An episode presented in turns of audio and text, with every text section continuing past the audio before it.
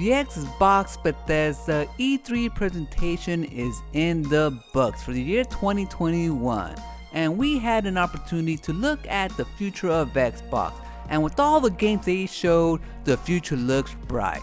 In this video, I want to give you the 5 biggest takeaways from Xbox E3 2021.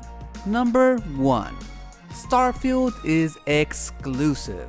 One of the biggest questions out there that shouldn't have been a question was if Starfield from Bethesda was going to be exclusive for Xbox or if it was going to come out to the PlayStation 5.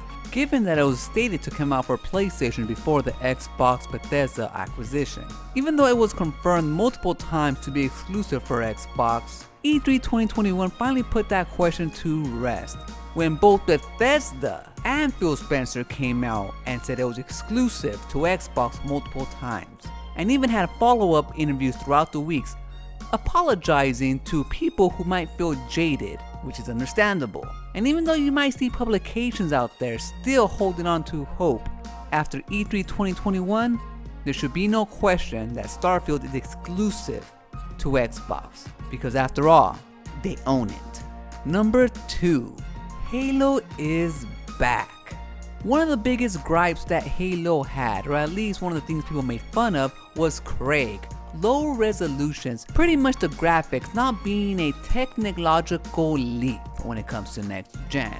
However, that has all changed because the graphics look outstanding. But most important is the gameplay delivers. It looks like Halo from part 2 and 3, however, enhanced in a good way to bring a freshness to the multiplayer. So even though we might not see Craig from before, he still holds a special place in our hearts. So long live Craig. Number 3. Xbox is a graphical beast.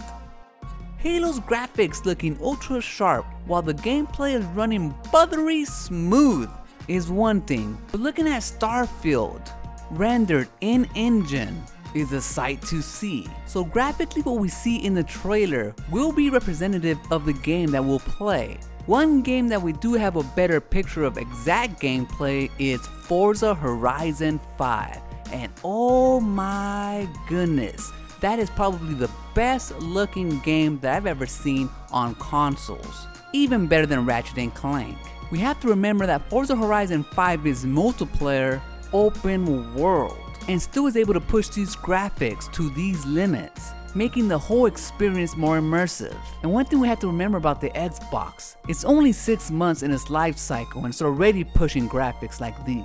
So given more time to learn the tools, the graphics are only gonna get better. Number 4. Xbox has games.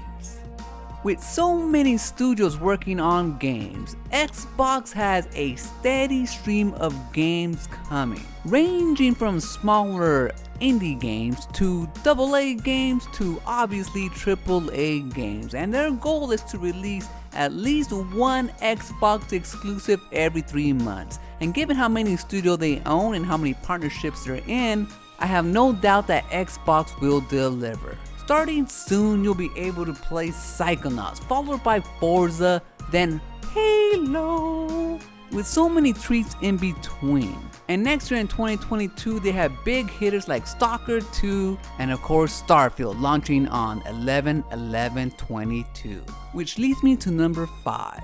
Game Pass is the future.